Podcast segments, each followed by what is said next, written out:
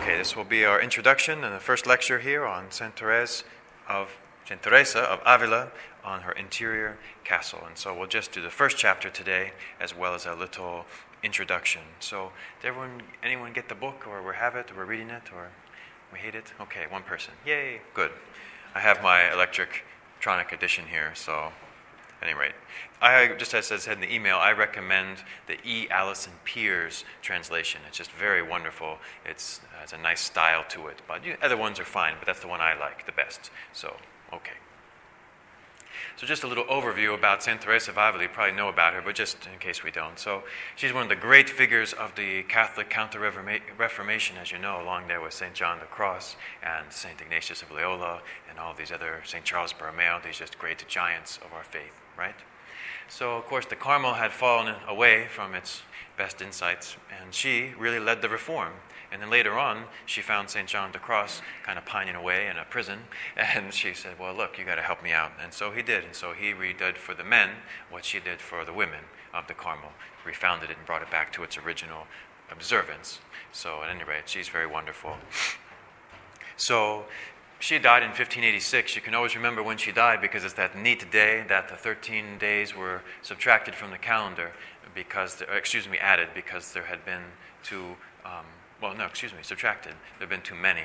So that's the great so-called Gregorian reform of the calendar, right? So if you get the Gregorian form, the Julian calendar and the Gregorian calendar, right? So the West follows the Gregorian calendar, and some Eastern churches still follow the Julian calendar back there, way back then. And so that's why there's those two weeks difference sometimes. We'll have Christmas or Easter, and they'll have it two weeks later. But that was changed in 1586, the very night she died. So she died on October 1st, or as we now call it, October 15th. So it's kind of neat. Anyway, those things are always good to keep in your mind. So she died in 1586. So, okay. So she wrote all kinds of different books, but this is amazing because she was traveling all over the whole Spain and the whole countries there, whole Europe really, to reform the Carmels, and that was really her life. And so, as she was doing this, she also was writing these amazing works of spiritual direction. The interior castle, I think, is the clearest, but some things are given a more fuller, fuller presentation in The Way of Perfection and then the autobiography of her life. So, you can kind of piece, those are her three major works. She has many other ones. But those are the three major ones. I think the interior castle is the clearest and the simplest. So, people think, wow, mystical theology, and wow, this is really going to be really complicated. It's really not. She's writing for her sisters many of whom were uneducated. She herself was from a noble family, she was educated, but as we know, the real science, as St. John the Cross would say, the science of the cross doesn't come from sitting in a library, it comes from being filled with the Blessed Trinity. So, but she had education as well, which explains her nice writing style. But also, that's not so important. But anyway, so she was educated, but her sisters weren't so much. Some of them, some were, some weren't. But so, these, these are really notes to her conferences that she gave to her sisters because they kept asking her, Holy Mother, Foundress, how are we supposed to do this prayer and meditation you keep telling us about because we just fall asleep or we don't know what to do? Okay, so she said, All right, sisters, that's it. And she speaks in a very conversational style. It's not very formal and difficult. She's just speaking. And so it's very wonderful to read. So if you haven't gotten it and you're just too afraid or you think, wow, this is too hard, just go and get it because it's not like the Holy Father's works you've been going through, which are very dense and very academic. And she's just kind of breezy almost in her style. She's just talking and she'll have asides and she'll kind of say, oh, wait a minute, I got off on the wrong thing and let's just keep going here. So they're not highly edited. She just keeps going. So it's very wonderful. It's very fresh. It feels like you're reading it. She's right there on the page. You can feel it. She's just right there talking to you. So she's wonderful. So I love her. She's a doctor of the church, declared by Paul VI, I believe. So we know we're in good hands. So no trouble. Only one of the three ladies, Saint Therese of Lisieux and Saint Catherine of Siena. Okay, her compatriots in the doctorship of the church. So, okay, I think that serves as a good introduction. Now we have these different chapters. So the whole interior castle, of course, is divided up into this idea she has of seven mansions. And don't get too bound. Some people get really, okay, what's, we have to know. Don't get too locked into that. There's different ways to think about it. St. John of the Cross will use the more ancient distinction of the three ages of the interior life the way of the beginner, the way of the proficient, and the way of the perfect. Also, sometimes called the, um, the purgative way the um, illuminative way and then the unitive way. Those are two ways of saying the same thing. Okay. So there's kind of a basic tripartite structure to the spiritual life. St. Teresa has seven, so she makes a little bit more fine, finer distinctions in those three basic movements of beginner, intermediate, proficient. And so she divides those three up a little bit differently, but it's the same idea. So don't get too, uh, okay, what mansion is this? And, you know, okay. But these are a general way to speak about the spirit. And so it's good. Some people will say, well, you know, we don't need any of that because, you know, I just have my Bible or whatever, and I don't need to know about. That's not true. We need to know what the spiritual life is about. We need a roadmap. So no one would set off from New York to San Francisco and say, no, I don't need a map. I'm just going to, you know, the, the Spirit will lead me where I go. Well, that would be extremely foolish because you're not going to get there maybe at all. You might run up in Mexico and get killed or something. Who knows? Okay, I'd be very foolish. And so we need to have a roadmap. We need to know what the basic structure of the interior life is so we know are we on the path? Are we in the mansions? Are we making progress? Are we outside of the castle? Are we with the serpents and the poisonous beasts? Or what's happening? So we do need to know um, what we're doing and where we are because that lets us know how we can respond in our prayer life. Okay. So this is um, her book to help her sisters with that. And of course, spiritual direction and the advice of a priest, that's also good. But she's very funny, of course. All the learned doctors in Europe were afraid to go and talk with her because there's all these great doctors and learned men who had said, I would much rather be examined by the entire theological faculty of the Sorbonne than to be examined by um, Mother Therese over there. Because their knowledge, when you talked with her, they realized how how little it really was compared with someone who really had that intimate communion with the Blessed Trinity. So she was very learned and could always stump them, so they were afraid to go talk with her. Okay. And she's famous for saying wonderful things like, Oh, I'd much prefer a learned and intelligent priest than a holy, stupid priest. Meaning for spiritual direction, she meant. So she says in the confessional, that's great if it's St. John Vianney, he also had infused knowledge, so he would be fine. But she said, well, if the priest is very pious but is not learned and he doesn't know, then I can't ask him these questions because he's not going to know how to direct me. So, anyway, she's full of little uh, fun quips like that. So, she has a great sense of humor. Okay, enough of the introduction there. I could talk all night about her because she's really great. St. Teresa the Great, they call her, to um, distinguish her from little Therese. Okay, so big T and then little t.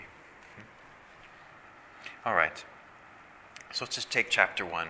So she divides the, her treatment of the first mansions Let's talk about the title for a second. Sorry, introduction's not quite done. So in English, the interior castle, that's fine. Spanish, las moradas, literally the mansions, the mansions, the rooms, okay, the mansions. That's a good thing. Why? Again, don't get locked in, okay, seven mansions. So, yes, but there are hundreds and thousands of rooms, okay, distinctions in the spiritual life. So that's why I meant don't get too locked into the seven mansions. It's true, but it's not as if, okay, if I'm in the first mansion and you're in the first mansion, that our spiritual experience is exactly the same. No. So it's in the plural. So there are many rooms in each of these major distinctions. Okay. So that's something important to know. So, first mansions, we'll call this. First mansions. And she'll divide into two chapters. We're only going to do chapter one, I think, tonight because it's plenty. And then we'll talk about chapter two uh, next week, hopefully. So, the first mansions. First, what does she say? This is her introduction. I began to think of the soul, as it were, a castle made of a single diamond or a very clear crystal, in which there are many rooms, moradas. Just as in heaven there are many mansions. Now, if we think carefully over this, sisters, the soul of the righteous man is nothing but a paradise, in which, as God tells us, he takes his delight. So that's going to be her primary image there. How beautiful is the soul as a diamond. It's a paradise, and we know about that, right? We know about that, that we have that imagery already from the Garden of Eden, that God strolled in the cool of the evening, like right now, in the garden. His delight, as it says in the Book of Wisdom, his delight was to be with the sons of men and to stroll in the evening with Adam in the paradise. That's what paradise means. That's what paradise is to be at one with God. And that begins even now in this life, as we know, but not if we're outside the castle. Okay, what is this castle? We'll get into it more here. She has this idea that, and she'll speak more about the recollection, that if we're in the state of mortal sin, okay, we're not in the castle, we're not alive or dead. We don't have spiritual life in us. Okay. That's the only real tragedy in the whole world. And so, how then do you go from death to life? Well, we know baptism, confession. But then, still, we can be living our lives not in a state of recollection. We're not recollected. We're not paying attention to the Blessed Trinity that dwells within.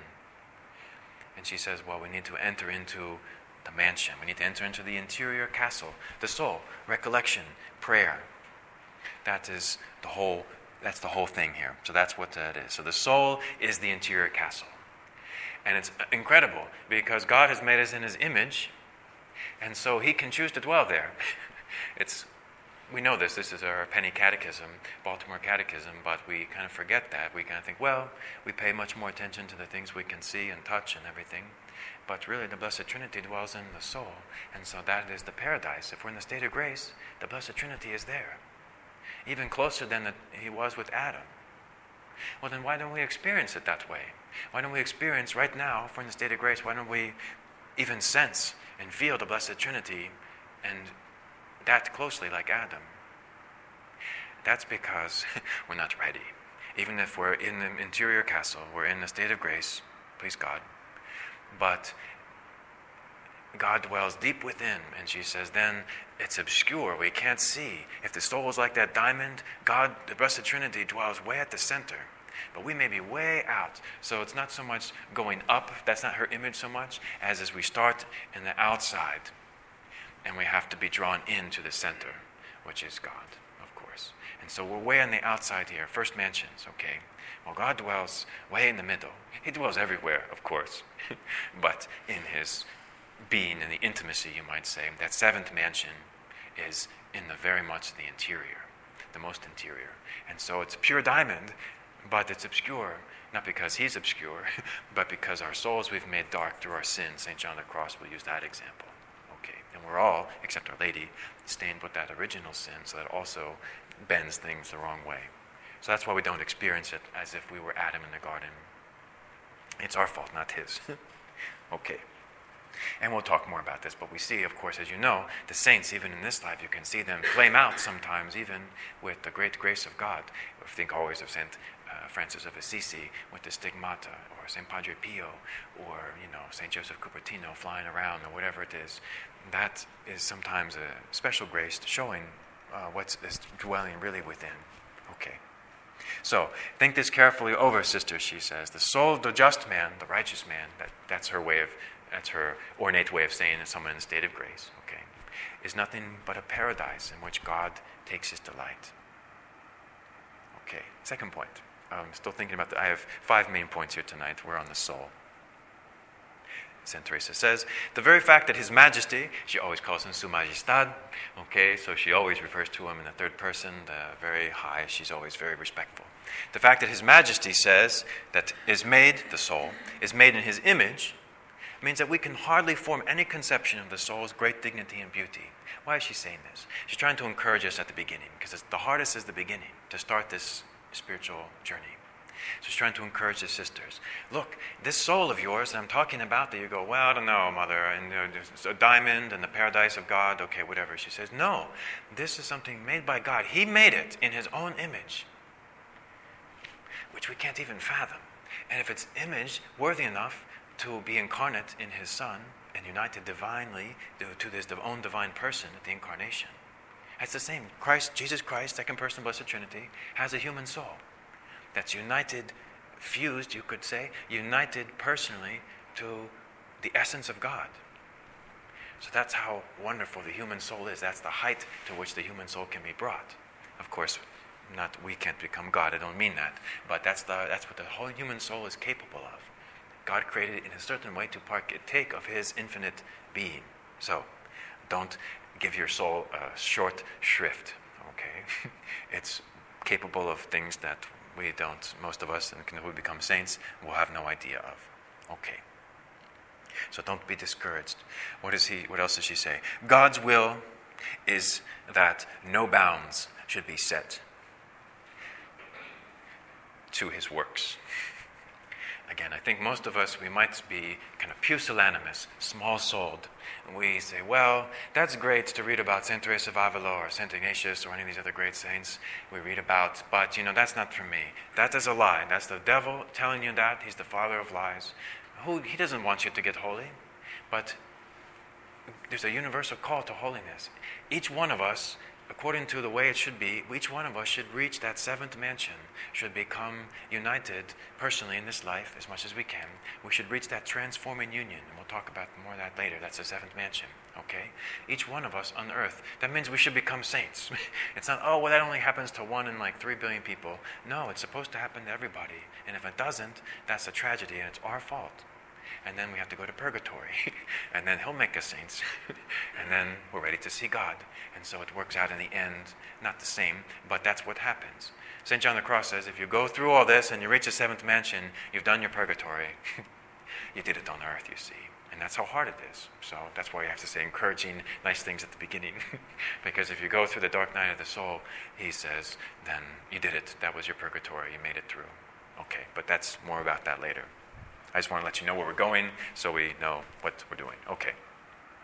So, so that's to be to keep coming back to that. So as we go on through this, so right now at the beginning you think, well, it's no problem. Okay, as we get to the dark night of the senses and the dark night of the soul, you might start to say, well, I've never experienced that, or I'm not interested in experiencing that. I'm happy just to be in a state of grace, I think, and to go to my Sunday Mass and go home and live the rest of my life quietly.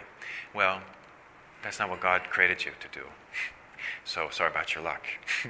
okay, so don't do that. That would be pusillanimous, small souled to do that. And that would be sad because then that would be like the acorn that he planted, or the man in the gospel who he gave the talents to one, three, five, or one, five, ten, and then you hit it and you didn't do anything with it. And remember that one he got very angry with. He said, you know, he t- took it away and gave it to somebody else. So he doesn't want us just to stay where we are. That's to be dead. We have to grow, and that's what he wants. Okay. Great. So, okay, maybe we're in the state of mortal sin, or maybe we're not, but how do we get into this castle? Prayer. The door of entry, this is. Teresa now, the door of entry into this interior castle is prayer and meditation. We knew that all along, so if you're looking for another trick or uh, shortcuts, nope, not in the spiritual life, just like in real life. The door of entry into this castle is prayer and meditation. I do not say mental prayer rather than vocal. She loves to not make that distinction, okay? She doesn't say, well, we got mental prayers over here and we got vocal prayers. Vocal prayers, the rosary, um, the breviary, the liturgy, mental prayer. She says, no, if it's going to be prayer at all, it must be accompanied by meditation. What does she mean? She explains the next sentence. If a person does not think about whom he is addressing and what he is asking for, and who it is that is asking, and of whom he is asking it, I do not consider that he is praying at all, even though he may be constantly moving his lips, blah, blah, blah. Okay? Okay, so that's a traditional distinction between the mm, vocal and mental prayer, but she says, get that out of your head. if you're praying at all, if you're saying your rosary beads, great. But for it to be prayer, is not just you moving your lips, as you know. You have to be looking with loving attention at the one to whom you're addressing. If you're meditating on Christ in the garden, you're looking at him as best you can and concentrating on him. If you're looking at Our Lady's seven sorrows, if you're saying a chaplet, you're thinking about Our Lady's sorrows. And that is what you're doing. That is mental prayer. That's real prayer.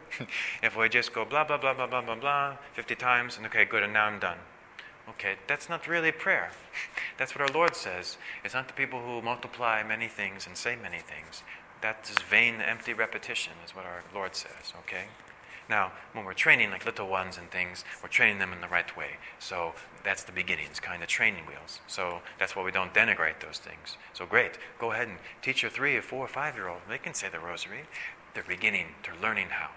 But for we, for us, rather, for us, as we try to go in, that's, that's the training wheels. That we don't just go through the motions. We have to engage the mind, the soul. Okay. Good. So that's the thing. That's how we're going to move deeper into this interior castle. And we're going to talk a lot about that. What is this prayer? What is this meditation? What is she talking about? That's what the book is for.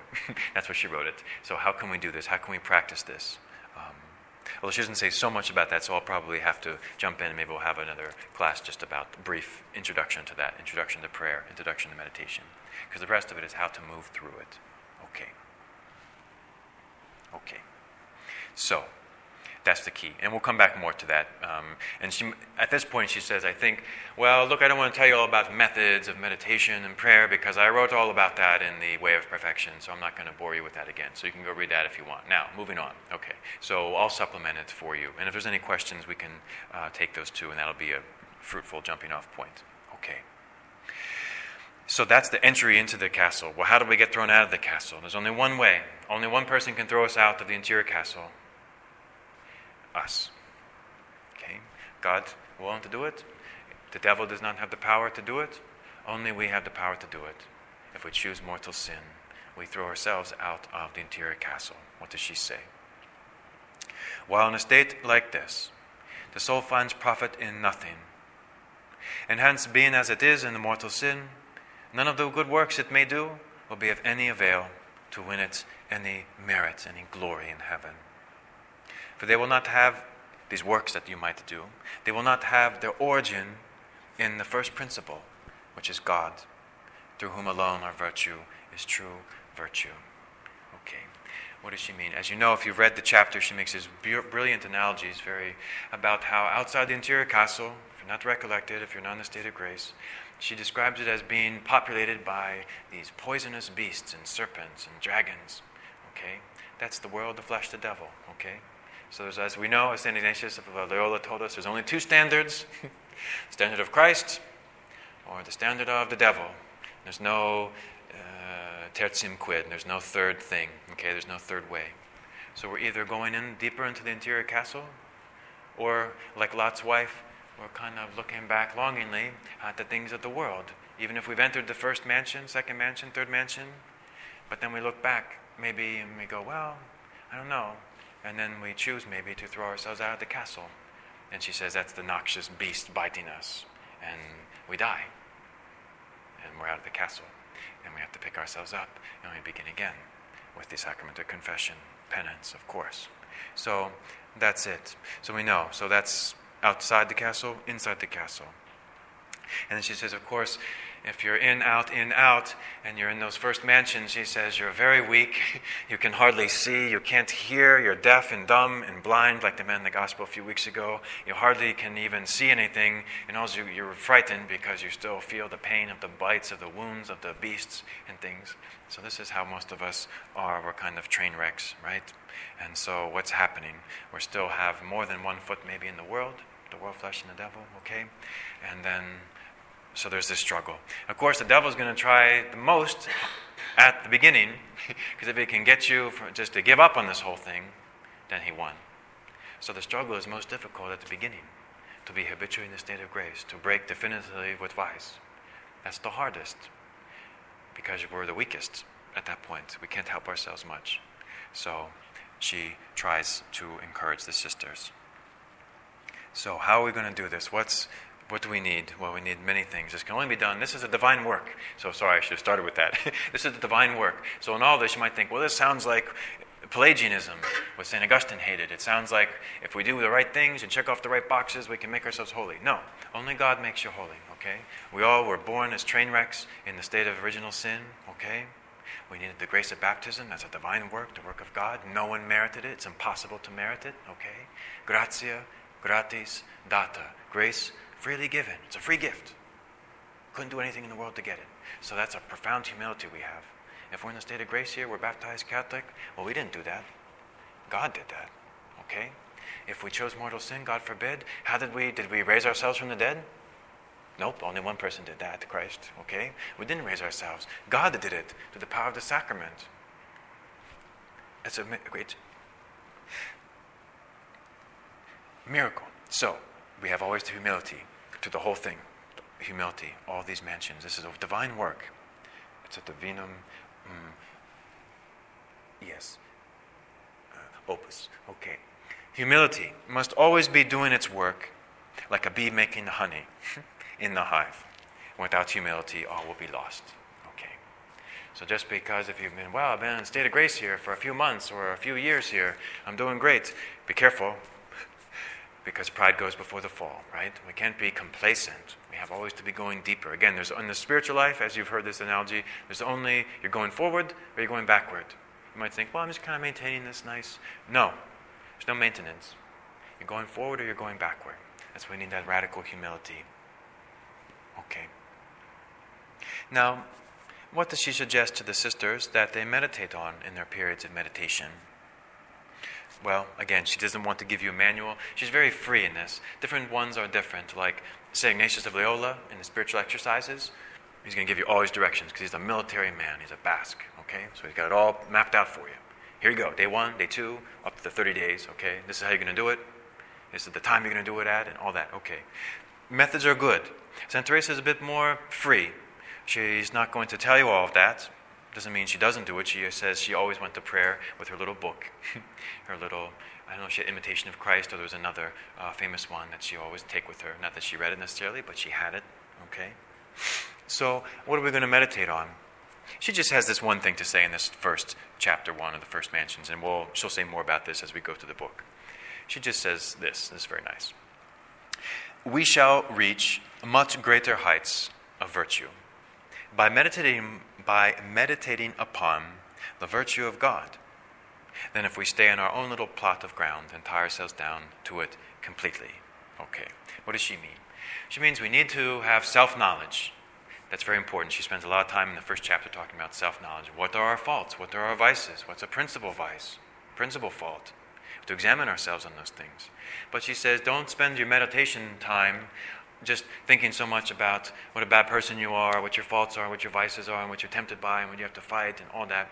She says, okay, you need that self knowledge. But she says, better to spend your time meditating on the virtue of God. So, of Christ, or a Blessed Mother, or the saints, to think about that. And there's your model, there's your image. She says you're going to make much more progress that way than that's what she means about thinking about divine things, virtue of God, than if we just stay in our own little plot of ground and just thinking about ourselves. Because then we're not going to be pulled up by anything. We're just going to be kind of sunk by our own weight. So we want to look at our positive examples. Okay. She will say more about that in chapter 2, as I see my notes here for chapter 2.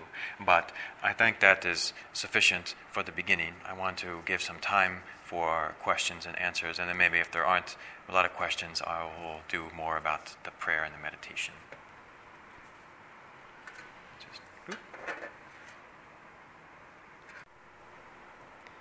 So, lecture one, part B, I'll say a little bit more than about prayer and meditation because she's not going to say a lot about it. So, okay, just real quick, if I had to say in five minutes, and she'll, I'm going to use some of her phrases. What is prayer? What is meditation? What, is it, what does she mean by mental prayer? There's lots of different, different definitions of prayer. Of course, the one we have from our catechism is a very good one, a lifting up the mind and the heart to God. It's a good definition she will speak more in terms of a loving look or a loving gaze to behold the beloved. She has a very intimate relationship with God, and she uses those very intimate terms. She's going to use the transforming union. She's going to speak about the seventh mansions as a marriage, a mystical marriage, and uh, she's not the only one to do that. So that comes from the Song of Songs, the Canticle of Canticles. So it's a looking, a loving attention, a look, a gaze at God or one of his saints or one of God's works with loving attention. That will be the beginning of prayer. And so it doesn't have to have words, it can be wordless. Think of when you see a beautiful sunset, you just stand there and gaze at it. And you wish you could just gaze at it for the whole time, but then it goes down. so you're just in awe, you're struck. And as Plato says, as the Holy Father likes to, he's keep reminding us of this in his um, Wednesday audiences, talking about the way of beauty.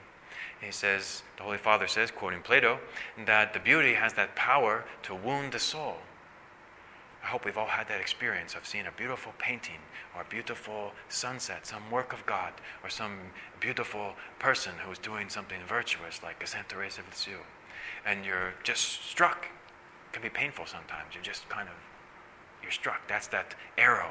It's the arrow of beauty wounding the soul. Okay? That kind of thing, that's the analogy.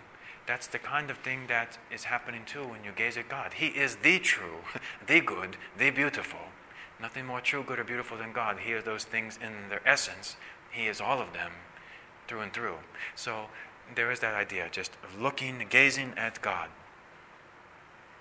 But of course, we know we're mortals, we're not angels, we don't just have pure intellects, and so we can't always just have that glance, that pure look at God, because our little pea-like brains won't put up with that. Okay, we get bored. We don't. We can't do that. So the crucifix, as Saint Teresa of Avila said, "Oh, Saint Teresa, what or Mother, Holy Mother, what should we read?" And she says, "The only spiritual book you need is the crucifix." So there you go. so you can throw your library away. No, but meaning that that's it. But again, that would be it. So if you could just have your crucifix and really pay attention to it and really think about what is being represented there, that is going to lead you into the whole interior castle. if you keep following those wounds of Christ, they're infinite. So you're not going to get to the end of it, you see. Okay. So what is this prayer? That's it. It's a looking with love, loving attention at God or His saints, one of His works, okay? But then we need input sometimes. We can't just, we get, we need input. So that's the meditation. And meditation, she means by meditation, she means something that's operating in a human mode in a discursive manner. What does that mean? There's two different basic types of prayer. One's the, what we call discursive prayer which means that we're doing the work. Okay, she's going to use the example of you have to go to the well and crank the handle down to get some of the water, the spiritual water. Okay, you're doing the work. So you have those little books, Imitation of Christ, great one. Many saints have used it. Saint Therese of Lisieux, her father, Blessed Louis Martin. Okay, you open the book, there it is, humility. My son, Christ is speaking. It is better to please the Blessed Trinity than to discourse learnedly about the Blessed Trinity. Okay, you think about that for a little bit. Okay, you go on to the next little sentence. Okay, that's called discursive, meaning discurro, to run down. Okay, your mind's going from one point to another, to another, to another. The point is not to get through the meditation. Okay, quick, get to the end of that chapter. I'm done. Woo. no, the point is to just take in one line slowly meditatively with recollection, looking at it, and stay with it as long as you can. If it's giving you um, food, okay, if it's water, spiritual water that you're drinking in, stay with it. Be silent. Okay? And you'll know after practice when it's time to go to the next. Okay, this isn't what God's, He's not moving me with this right now.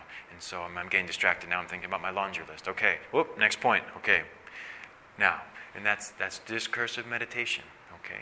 And there's wonderful little books out there. I always talk about Father Thomas Dubay, the late Father Thomas Dubay, God rest him. Father Thomas Dubay, uh, Prayer Primer, P R I M E R, Prayer Primer. We have some in the bookstore. Father Thomas Dubay, Marist Priest, Society of Mary, SM. Wonderful. Just a little book, okay, and goes into the more nuts and bolts, how to begin your meditation, daily meditation.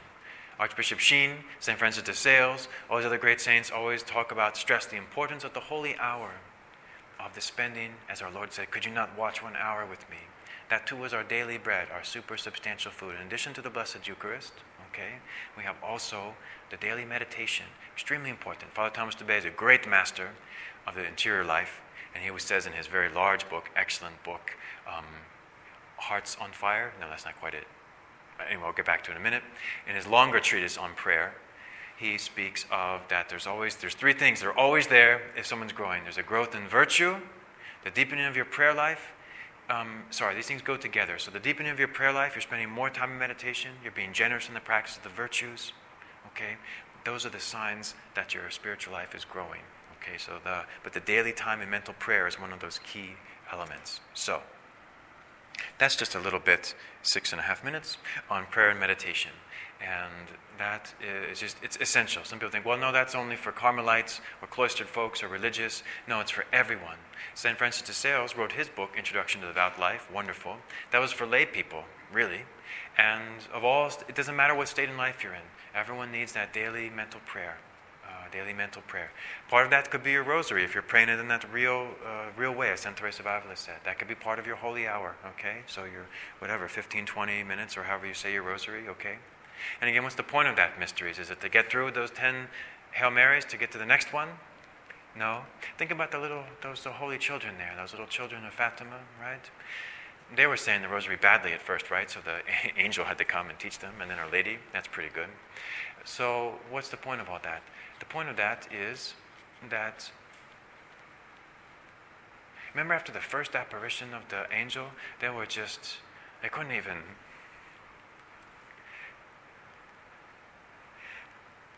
like they couldn't even talk. They didn't even want to talk to one another, or they didn't want to even say anything about it because what was happening to those little souls? They were just the beauty of that angel. They were just their souls were kind of enraptured by it, and so that's the essence of it. that's the essence of it. Okay. So at any rate, so the point of the meditation, the rosary, or whatever little book you're using, is not to get to the end of the chapter or to finish the decade, but it's to be with, be present with that mystery as much as you can. So, okay, that's just a very short introduction, but I thought it was important. So.